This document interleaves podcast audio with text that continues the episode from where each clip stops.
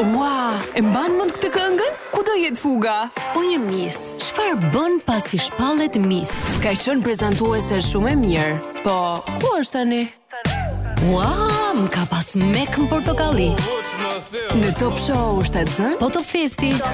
Nam. Ua, çfarë nostalgjie. Po ku janë? Kurioze jam të di ku kanë humbur. Ja do t'i pyesim Ku ke humbur? Përshëndetje, sot jam në një tjetër episod të një programi që unë e kam shumë për zemër, që nga momenti i ideimit të tij. Sepse nga nostalgjia që unë kisha për njerëzit që kam ndjekur me shumë dashuri në ekran, mendova pse jo. Nëse unë pyes ku ke humbur, sigurisht që edhe publiku pyet për ta se ku kanë humbur. Ku janë, çfarë po bëjnë tani? Dhe sot kam kënaqësinë të kem të ftuar një vajzë e cila që në momentin e parë të daljes në ekran i bëri të gjithë për vete. Nga ato vajza që edhe kur rri serioze i qeshin shumë sytë. Kam shumë kënaqësi të kem sot një mikeshë të vjetër, Stela Kotri. Stela mirë se vjen. Faleminderit shumë për këtë ftesë, Jonida. Më vjen mirë që sapo kam shkelur në Tiranë, këmbën e parë e kam tek ky emisioni shumë i veçantë dhe vërtet ishte një ftesë e jashtëzakonshme. Faleminderit. Si po ndihesh? Okej, okay, jemi në të tjera studio, në të tjera ambiente, po emri është i njëjtë, është top. Jemi në top. Ëh, si po ndihesh? Është shumë e çuditshme sepse ë uh, të paktën në eksperiencën time televizive, ë Startin e kam patur në Top Channel dhe emisionin e fundit që kam drejtuar përpara momentit të shkëputjes nga ekrani ka qenë sërish në Top Channel dhe edhe pse kalojnë vitet, më duket sikur rikthehem në shtëpi, në një gjë që e kam lënë aty.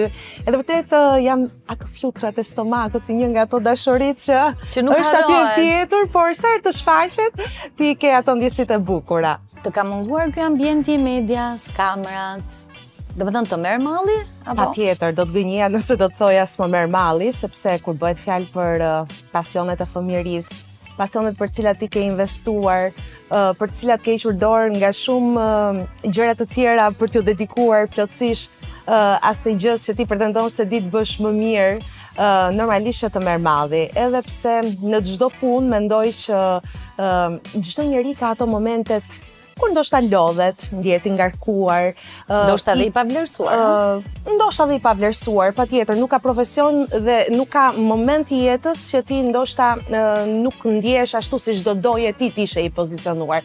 Megjithatë, pavarësisht kësaj, unë mendoj që punët të cilat janë të bëra me pasion, Janë ato punët për cilat merr malli gjithmonë edhe nëse shkëputesh apo largohesh disi. Ka qenë viti 2008, apo jo? Kur ti ke bërë daljen tënde të fundit në ekranin e Top Channel? 2018. 2018, u ktheva në vitin, në vitin tim të fillimit në Top Media. Më është fiksuar 2008. Jo, nuk ka asnjë lloj problemi. Ishte 2018, po, apo jo? 2018, kur u riktheva në formatin televiziv në shtëpinë tonë. Mhm. një format që i dedikohej paradites, shikuesve të paradites. Po, ka një target grup shumë të mirë. Një target grupi të caktuar edhe aty ishte eksperienca e fundit televizive në prezantim përpara se unë të merrja këtë pauzë nga ekrani. Dhe meqë e nisëm me, po, Topin, ta nisim edhe me Selektin, jam shumë kurioze të di si u bëre ti pjesë e programit më të ndjekur të të rinve të atyre viteve, programi që ka promovuar shumë artistë, Muzikë shumë të mirë dhe ju bënte ju që ishit në atë kohë prezantuesit e këtij programi shumë të dashur për publikun. Në fakt unë ndihem me fat Jonida që pata fatin, por edhe ndoshta ishte momenti i duhur, mosha e duhur kur unë u gjenda në një konkurs që Top Channel bënte në atë kohë, Top Select, dhe kam fituar audicionin. Eksperiencën time e kisha nisur që në gjimnaz, në radio, mhm. pra kam patur disa eksperienca radiofonike. Madje në momentin që unë fitova në Top, sapo kisha fituar edhe një konkurs tjetër 9 mujor që në atë kohë zhvillonte Adi Krasta në një tjetër mm -hmm. radio dhe isha gati për të filluar uh, një emision në atë radio ku unë fitova konkursin. Sigurisht që përzgjedhja ishte po, Top Select. Isha gati për të uh, filluar emisionin e mëngjesit edhe se pse të jam e sinqertë edhe pse atëherë kam qenë vetëm 19 vjeç, mm -hmm. uh, kur bëhej konkursi ishte vetëm pasioni dhe dëshira dhe kam patur një guxim të jashtëzakonshëm. Çdo audicion që bëhej, unë do shkoja dhe do merrja pjesë. Thoja s'kam gjë për të humbur. Jo-në në xhep e kemi uh, gjithsesi. Gjithmonë, është më e sigurta. Edhe kështu ndodhi dhe atëherë, ndërkohë që punoja në radio, mm -hmm. uh, konkurrova në Top Select, dhe ka qenë me televotim në atë kohë. E çuditshme që mora një impakt shumë të madh edhe nga publiku dhe madje sot e kësaj dite më mbajnë mend si Stela e Selektit. Pra, ajo që unë thashë në fillim është shumë e vërtetë. Ato sytë e tua, përveç mënyrës së të folurit, me sa duket, e morën zemrën e publikut. E vërtetë, edhe uh, kur kam fituar nuk e kam besuar. Edhe pse mora pjesë, edhe pse merrja impakt shumë të mirë nga publiku, mm -hmm Duke qenë se s'e kisha nisur eksperiencën time në televizion, mendoja, të jem e mhm. sinqertë se do fitohej me mik. Thoja që këta audicione sidomos në Top Channel, me siguri do zgjedhin ndonjë që do ta njoh dikush, po, dhe kur unë kam marrë po, dikush, dhe kur unë jam kontaktuar nga Bojken Lako në atë kohë, dhe më ka thënë që domethënë je fituese, dolëm vajzat e fundit, mm -hmm. ishim tre vajzat e fundit dhe në fund mbetëm dy dhe kam fituar. Kush ka qenë, ma kujto një? Er, uh, Eriola ka qenë një tjetër vajzë, por që më shpejt iku se sa mbeti. Ka qenë një vajzë shumë e bukur, por ajo është rreshur plotësisht nga nga media unë dhe ajo ishim dy të fundit. Mhm. Dhe në fund pastaj fitova unë. Dhe automatikisht mora të drejtën që të bashkohesha në formatin më adrenalin, më i. se ishte konkurs wow, ishte i vazhdueshëm. Ishte shumë e bukur sepse ishte domethënë javë pas jave aty skualifikoheshin, domethënë ishin shumë të rinj Të cilët merrnin pjesë. Ju ishin si artistët e Top Festit. A e njëjta gjë vinin televotimet. Po votonte publiku dhe kush do mbetej deri në fund. E ti domethënë ka qenë një rrugtim, një konkurs dosido i zakonshëm. Dhe sigurisht ishte një fat shumë i madh të nisja në ekran me emisionin më in për të rinjtë, më trendy. Domethënë që ti kur e shikoje nga ekrani dhe ëndërroje, jo më ta prekje, Aq më tepër me një grup prezantuesish që kanë qenë po. superstar në atë kohë të gjithë ishin shumë të famshëm. Unë kam kapur dhe periudhën që ishin në në kopertinat e fletoreve ku shkruanim gjimnaz, po, kështu po, po, që po, sigurisht është shumë e justifikueshme gjithçka që po flas. Me thënë të drejtën ka qenë një eksperiencë shumë e bukur e cila zgjati një vit e gjysmë mhm. në Top Select realisht, domethënë, me shumë emocion një nga eksperiencat më të bukura. Sa do të pyesja, karrierën, karrierën, sa do të pyesja, si, si do ta përshkruaje, Dhe sapo ma përshkrove atë Ishte një ogur fantastik, sepse pas atij momenti, mm -hmm. çdo derë ishte e hapur për mua. Domethënë fakti që unë kisha qenë në top select, në çdo media tjetër ku unë mm -hmm. më pas u bëra pjesë, uh, ishte një lloj vetëkënaqësie nga ata që më merrnin për të më patur në median e tyre. Po, pse u largove? Domethënë, Pse vendose të largoheshe, apo ndoshta formati? Jo, nuk u largova unë me thënë të drejtën mhm. në atë kohë, por politikat e televizionit, ndodhi që pas periudhës që isha unë, u morën vajza të tjera, të cilat u trajnuan. Okej, se ishte program që... Po, bravo, pra, që promovonte gjithmonë figura të reja. Bravo, po. ishte, dhe thjesht erdhi fundi, si çdo gjë, që ka një të një, një, një fund, po për mua ishte më se e mjaftueshme. Për një vit e gjysmë në Top Select, për mua ishte një Një bum shumë i madh për atë që erdhi më pas. Ë, uh, ndërrove komplet le të themi frymë programi. Po. Ishe mësuar me rini, prezantim këngësh dhe pastaj kalon në një po. format të përditshëm me të ftuar të tjerë. Po, përpara kësaj kam qenë edhe në format sportiv. Domethënë përpara se të kaloja në... A, tek përditshmëria, po, tek përditshmëria, po, kam qenë dhe kam bërë sport, Uh, falë një kolegu të jashtëzakonshëm, që unë e kam edhe shumë mik, Gerti Çarçani, që është i njohur në është... uh, botën sportive, ai ishte i pari që uh, nguli këmbë që unë të bashkohesha me të uh, në kampionatin botëror të Rusisë në atë kohë, unë isha skeptike, nuk merrja vesh uh, nga sporti, me thënë të drejtën, por uh, Provova. Në fillim më besoj që asnjë nga vajzat që kanë bërë sport nuk marrin vesh nga sporti. Ndoshta shumë pak, janë shumë të pakta ato që kanë patur informacion dhe pastaj nuk e di pse i merr kjo dashuria kaq e zjarrtë. Dhe gjë shumë e bukur. Për të informuar edhe për të parë futboll. Dhe unë pas uh, dhe jo vetëm futboll. Dhe unë pas atij edicioni kam bërë edhe dy herë të tjera formate sportive. Pra, domethënë edhe ajo më më identifikoi, edhe më pëlqeu, po. Dhe pas kësaj periudhe në Alsat unë kam bërë edhe shumë gjëra të tjera, më erdhi oferta për të bërë emisionin e paradites. ë uh, i cili gjithashtu, edhe pse Selekti i dedikohej një targeti mm -hmm. të rinjsh, uh, emisioni që bëra edhe pse isha e re, se isha vetëm 22 vjeçe, i vinte shumë pranë zonjave, amvisave, por dhe aty ishte koha kur s'kishte rrjete sociale. Dua ta theksoj këtë Jolita dhe televizioni, po në fakt nuk ishin kaq agresive, do thoja. Jo, për shembull në atë kohë mbaj mend në atë kohë vetëm statusin në Facebook. Facebookun, po. Kam patur Facebookun të cilin e hapja një herë në javë, domethënë, dhe po të rikthehem... Po, se nuk lejohej në punë, Stela, të rrije jo, në jo, Facebook. Jo, jo, edhe jashtë pune, po ideja nuk është se kemi patur, domethënë, shumë impakt apo kontakt me publikun. Gjithë kontakti ishte nga ekrani, nga televizioni, dhe njerëzit shikonin shumë televizion në atë kohë. Mhm. Jo se sot nuk shohin, por atëherë ishte gjithçka ekrani dhe televizioni, dhe Edhe ajo rezultoi një eksperiencë që prapë më identifikoi, edhe pse më la një pullë për vitet pasardhëse, se thonin po, ti je si ai dielli i mëngjesit dhe më propozonin vetëm emisione mëngjesi. Po ti je një vajzë mëngjesi në fakt? Unë u bëra një vajzë mëngjesi, nuk kam qenë. Sepse je njeri që përshtatesh. Po patjetër, sepse në këtë punë do të përshtatesh, medoemos, sidomos kur e do një gjë. Unë në fakt kam qenë natyra që dhe vazhdoj të jem që më pëlqejnë orët e vona të natës dhe mundësisht të kem mundësi të fle paradite, por ka vite që nuk e bëj më, që kur jam bërë nënë, është e pa mundur, është e pa mundur të bëj një gjë të tillë, megjithatë, për shumë vite pastaj më shoqëroi mëngjesi, jo një, pra ora 7, ora 9, dhe gati gati deri në fund dhe paraditja pak, por kam bërë domethënë orët e para të mëngjesit. Ne do t'i këthemi prapë punës, por dua të ndalem tek një moment. Unë e thashë në fillim që Ti je një mike shumë e vjetër e imja, sepse ne të po. dyja fatmirësisht jemi njohur përpara se ti të bëhesh Stela e Selektit. Pikërisht. Nga mikeshat tona të përbashkëta dhe që prej asaj kohe, unë Stelën e njoh me bashkëshortin që ka dhe sot.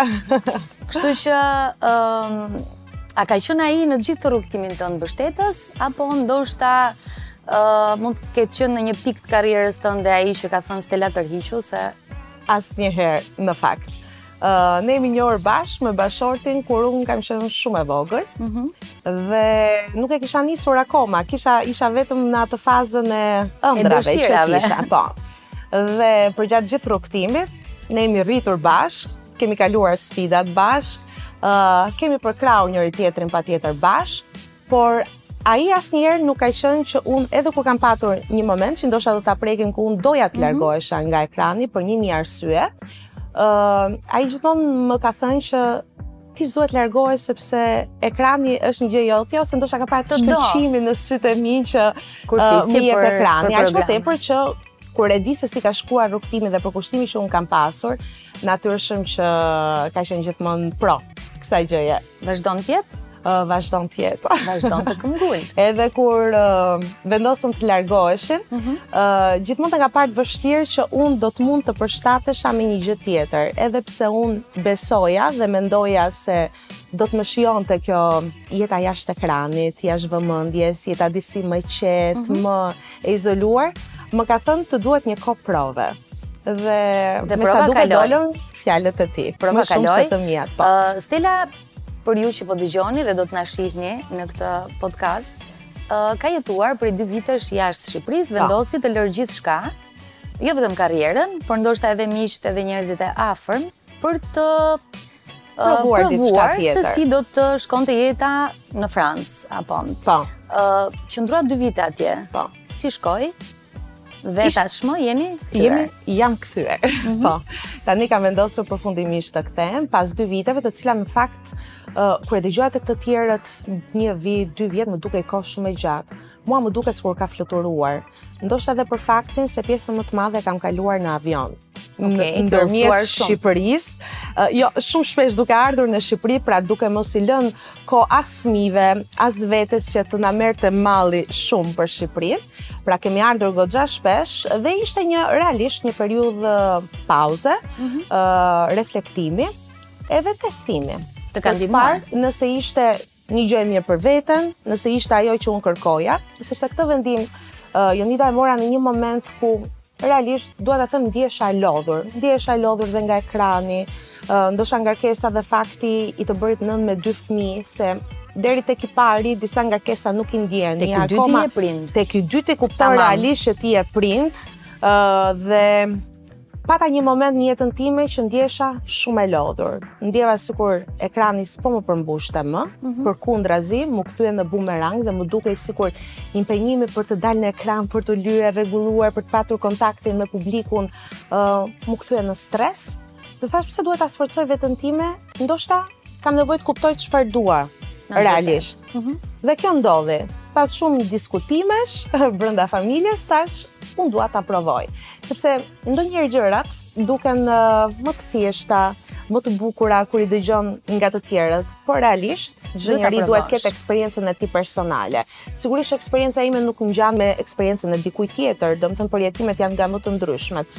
Por uh, duke u ndalur tek vetja, Me jetën ndoshta që ne jemi mësuar të bëjmë në kryeqytet, me shoqërinë që ne kemi, me aktivitetin që ne kemi, ndihemi të lodhur, por ndoshta nuk jemi gati për, uh, për një qetësi të vetmuar. Absolute, bravo. Jashtë vendit. Kjo ishte e gjitha. Ndoshta vitin e parë mendoja dhe i thoja vetes që nuk jam mësuar akoma, Dhe më pëlqente në fakt kur ika nga këtu nuk lyesha, isha e ke parasysh ajo ndjesia ku ti mund të dalësh me pizhama. Mund të dalësh si të duash, të pish një kafe. Po, dhe ishte edhe ajo ishte një kënaqësi më vete e pakuptueshme, por deri në një moment të caktuar, sepse pastaj fillon që ë uh, të të mungojë motivimi, të të mungojnë disa gjëra brenda vetes.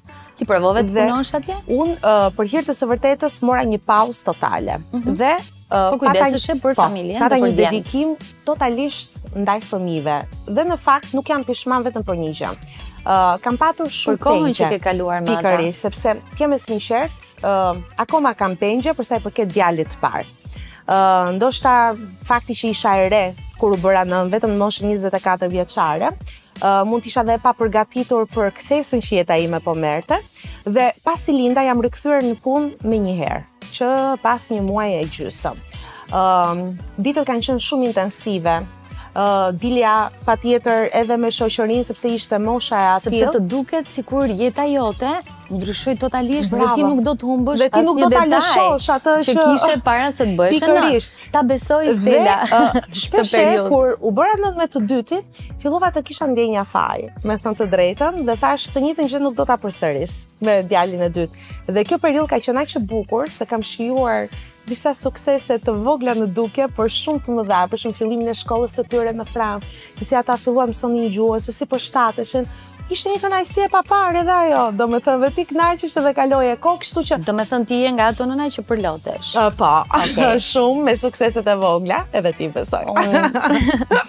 Nuk ka se si të ndodhë ndryshe, është e çuditshme, kur vjen fjala për fëmijët njeriu përlotet për gjërat më të vogla, po jam shumë e lumtur, sepse edhe pse nuk bëra asgjë për veten time, mm -hmm. edhe nuk ka asgjë të keqe për ta thënë, nuk as u mundova të bëja diçka për veten time, përveç se uh, pata një lidhje më të fortë me natyrën, domethënë u mundova të udhëtoja pak më shumë, gjëra që nuk i bëja kur isha në punë. Pra, bëra këto uh, gjëra të tjera të qetësisë. Bravo. Të dy vjeçar të Por uh, ia vlejti, ia vlejti për fëmijët dhe ia vlejti ndoshta edhe për të rifituar energji të reja, për të cilat njeriu ka nevojë. Kur e morët vendimin që duhet të ktheheshit patjetër në Shqipëri sepse atje nuk po funksiononte siç ti e kishe menduar? Apo si familja jote e kish menduar?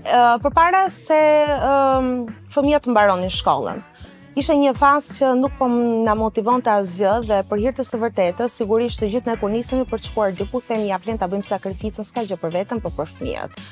Megjithatë, fillova të shihja shenja lumëturie në sytë e tyre.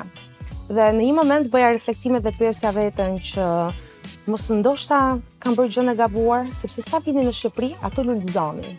Ishin fëmijë të lumtur, çeleshin.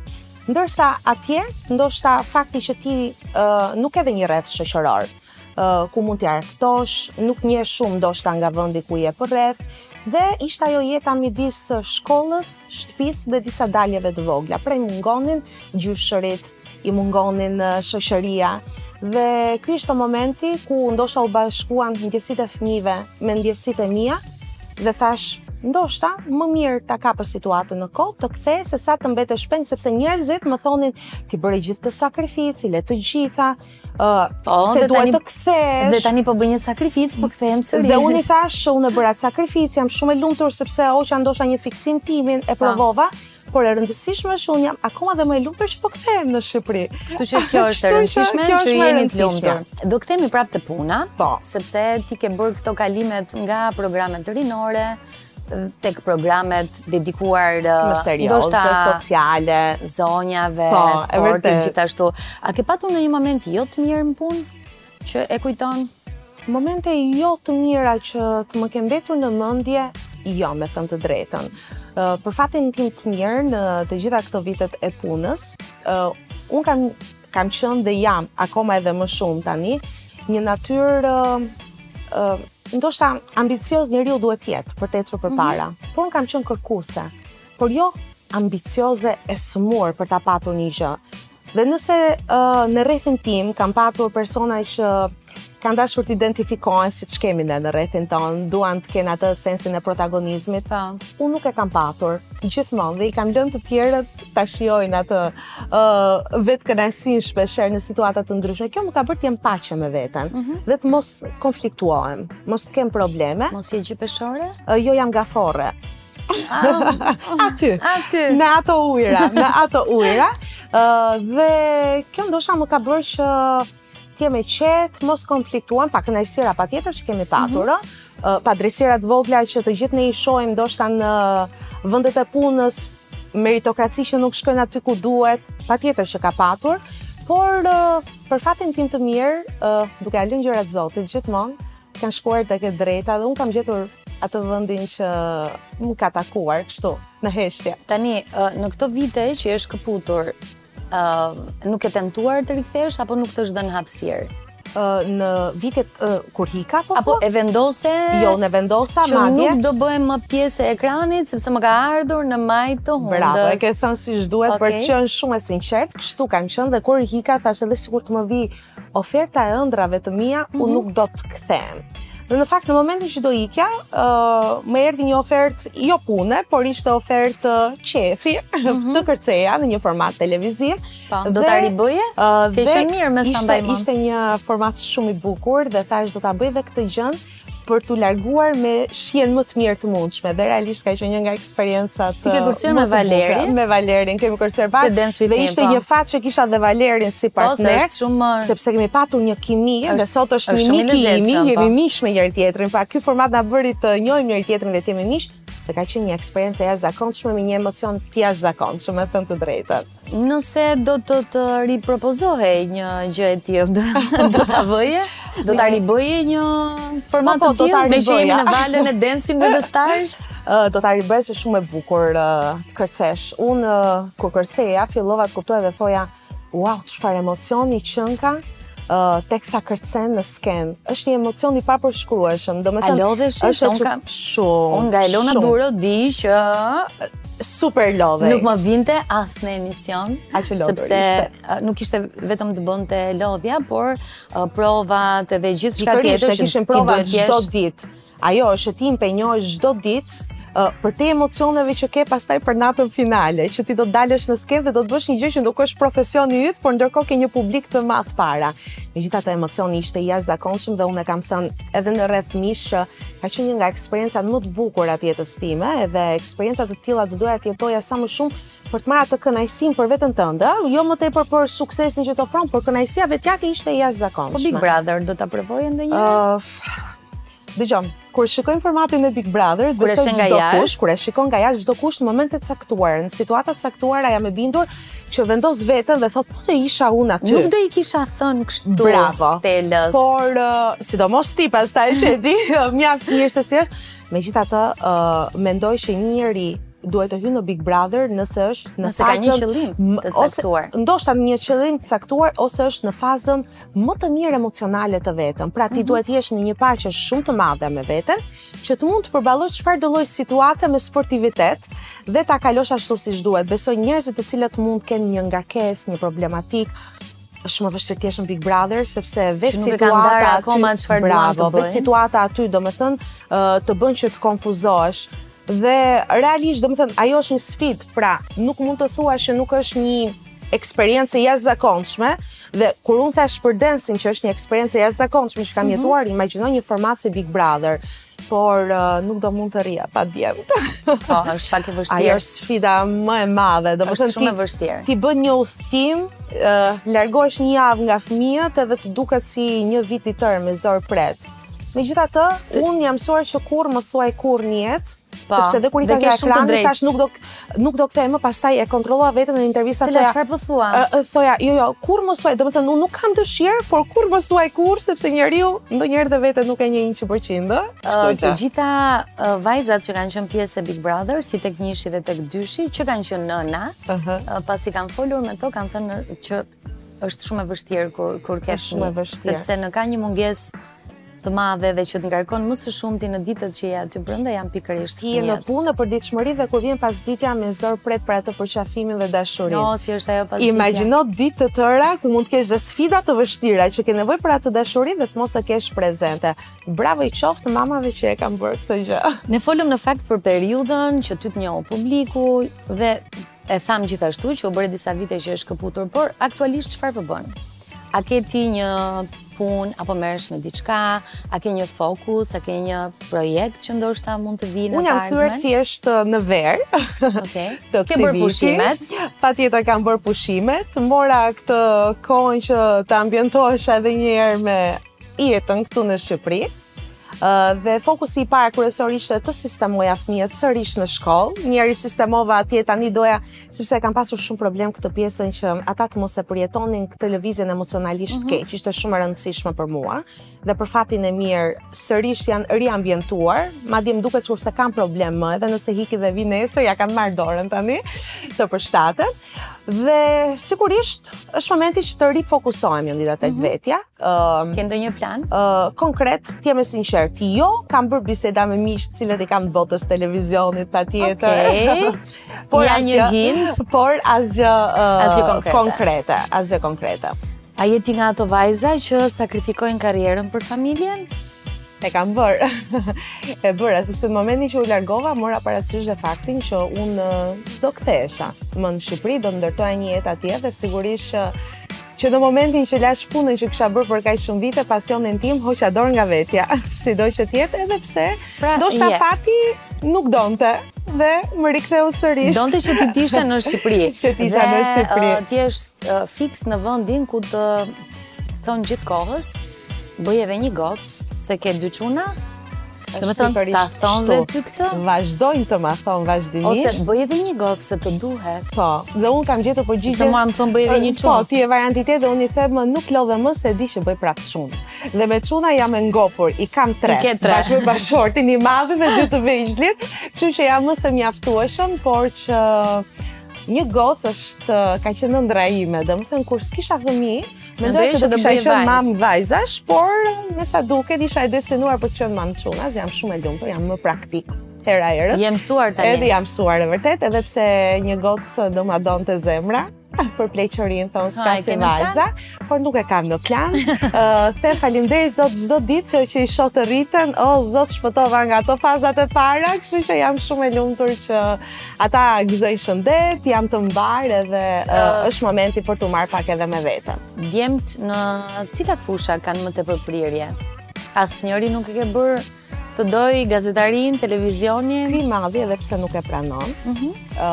sepse pëlqen shumë futbollin, siç ndodh në fakt, në moshën e vogël me djemtë janë të dy shumë të apasionuar pas futbollit dhe janë mirë realisht, por ky i madhi ka një plastikë, ka një artikulim të jashtëzakonshëm sa unë e shoh shumë si aktor. Është Eros, Eros po. është i madhi, Amos. I dyti është i vogli. Po. Dhe unë i them pasaj të të çojë mami në një kurs aktrimi se ka një plastikë, ka një interpretim kur është në shpi, kuptohet se jashtë është komplet ndryshe. Por është natyrë me komplekse.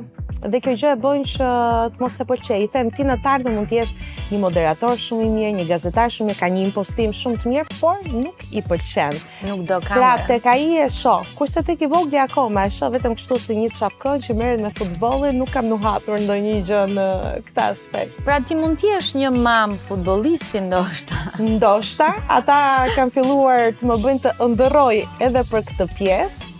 i vogli, ndoshta ngaqë është pak edhe më i vogël edhe të gjithë thonë që ky është futbollist i lindur, edhe pse të madhit nuk ia them shumë se mërzitet kur thonë këtë për të voglin, se thotë edhe unë po jam i madh dhe nuk e di. Nuk e përballon dot mirë. Sigurisht shpresoj që ato të kenë një talent edhe unë t'i mbështes në talentin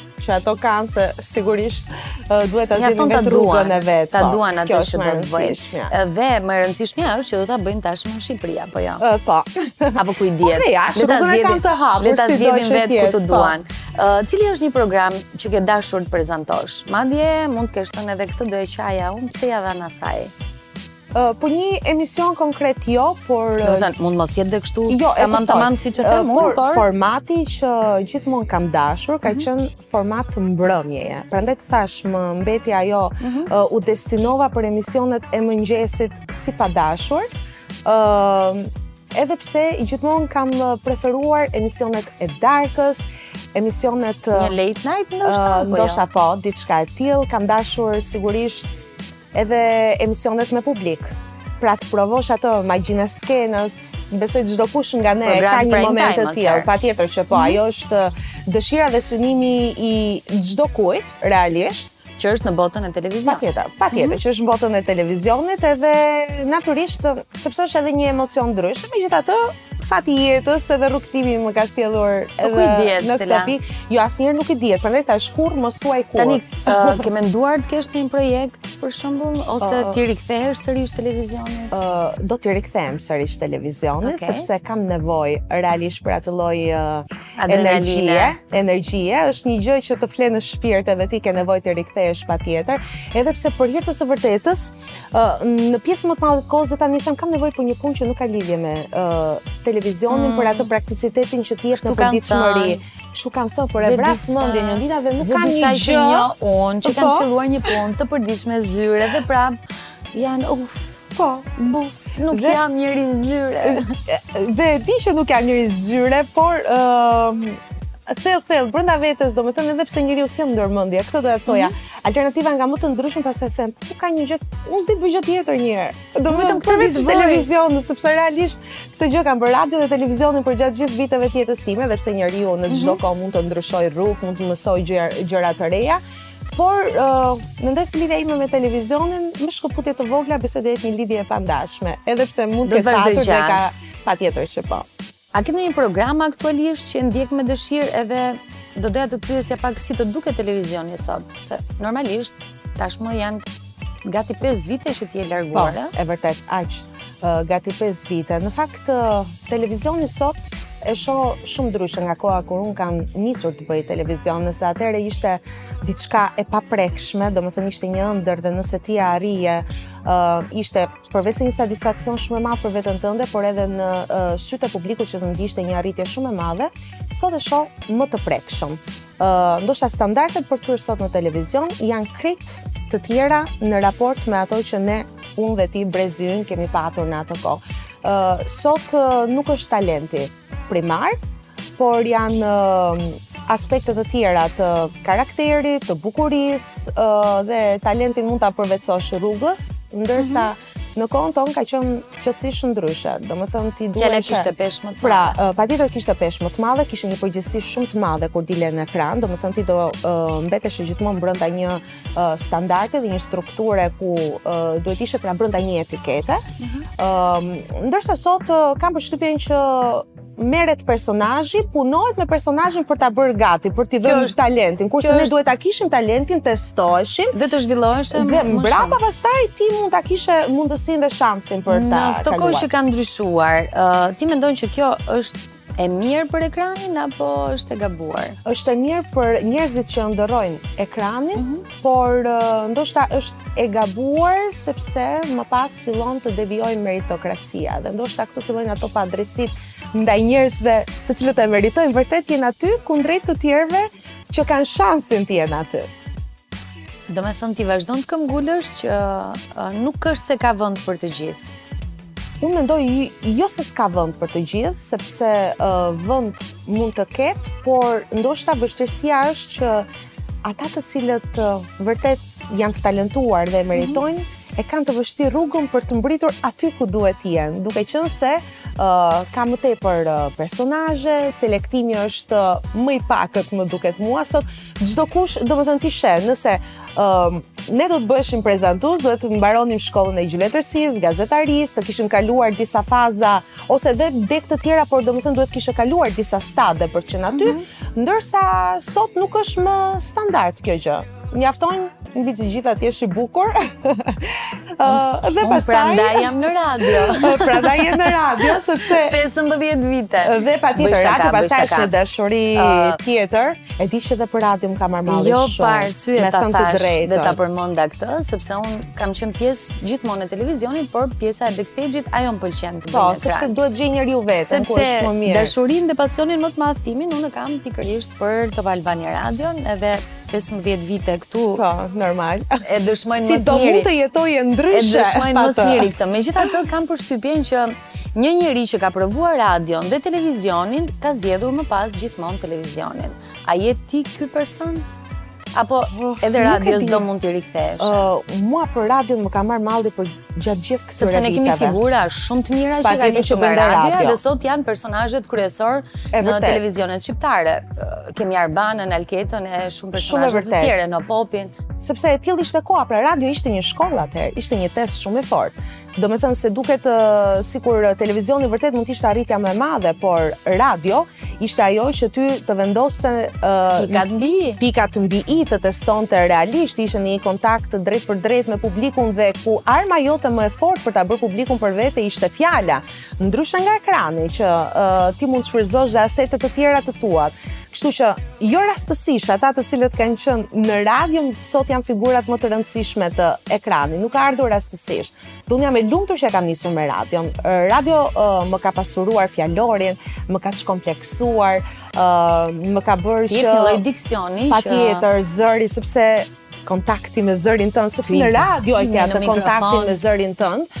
Ë të gjitha këto, domethënë janë hapi i parë shumë i rëndësishëm për t'u përfshirë më pas në televizion. Dhe unë, gjatë gjithë këtyre viteve që kam bërë televizion, nuk më ka ardhur mundësia, Jonida, për të bërë radio.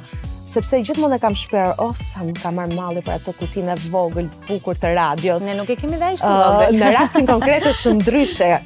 Top Albania Radio momentalisht është një tjetër dimension i radios, por unë kam bërë radio në kohët kur isha brenda asaj kutisë së vogël. Dhe kënaqeshim edhe me atë kutinë e vogël. Jashtë mase shumë dhe E them me bindje që përtej suksesit edhe kënaqësisë të televizionit, dashuria për radion është dashuri e pa e pa zëvendësueshme. Të pyeta pak më parë në lidhje me një program që ti ndoshta aktualisht e sheh me dëshirë, po nuk e di pse na devijoi biseda. A ka një program televiziv së fundmi që ty të tërheq, që e sheh dhe mund ta kesh kapur veten që ndoshta Je ngulur dhe e ke shijuar nëse ka shumë të tilla, sidomos momentalisht në Top Channel patjetër.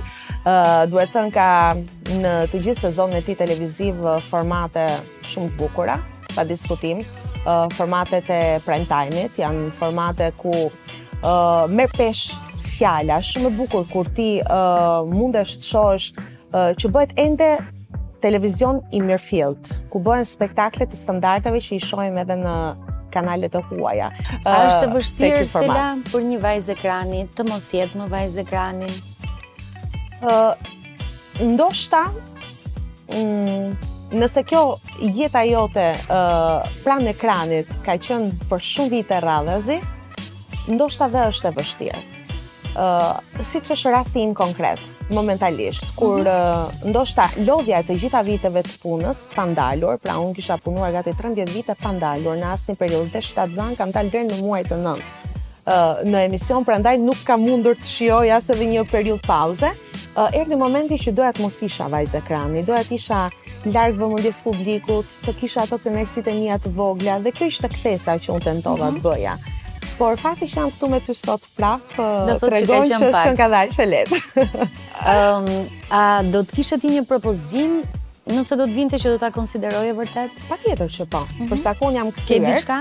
Edhe ëm mendoj që t'i rikthehem radios apo televizionit, patjetër që nuk kam një propozim timin konkret, nuk kam menduar realisht. Në fakt, e di si është puna Anita... Po dhe nuk e ke shkruar atë që... Mua, që ditërish... Sepse mua më fal që të po. ndërpres, më ndodh që më ndizet një shkëndijë në kokë dhe marr telefonin i shkruaj të gjitha te notes. Dhe e kam mbushur atë notes me shumë ide. Do të që disa prej tyre kanë funksionuar, kanë funksionuar dhe ja ku jemi në këtë program. Ja, sot. Që po bëjmë sot. Dhe rezulton që është një gjë shumë e mirë. Por, për hir të së vërtetës, rasti im ka ndodhur që mua të gjitha më kanë ardhur vetë, nuk i kam kërkuar. Po, kanë ardhur propozimet. Më kanë ardhur propozime shumë e çuditshme dhe madje më kanë ardhur në momentin ku nuk kam kërkuar, nuk kam bërë edhe biseda fare, të gjitha eksperiencat. Dhe kjo më ka bërë që të krijoj një lidhje shumë të çuditshme me universin, me Zotin, duken pak komplekse këto gjëra, por gjërat që i kam menduar në subkoshiencën time, për shembull formate që më kanë pëlqyer t'i prezantoj, ku kam dashur të jem pjesë, Kam patur një ndjesi brenda vetes që kjo gjëja në një moment të caktuar do më vijë. E tillë ka qenë për shembull dhe shkëputja nga Top Channel. Kur u shkëputa herën e parë, sigurisht dhe jam mërzitur, me thënë të drejtën, sepse ishte një shkëputje që erdhi si e pakuptuar për kohën. Dhe u mërzita shumë. Pastaj në fakt bëra gabim që u mërzita sepse duhet ta kisha kuptuar që uh, kjo gjë mua do më hapte dyert për atë që do të vinte më pas, por ishte dhe mosha, isha thjesht 20 vjeç që në atë moshë të duket sikur është fundi i botës kur ikën nga një vend pune.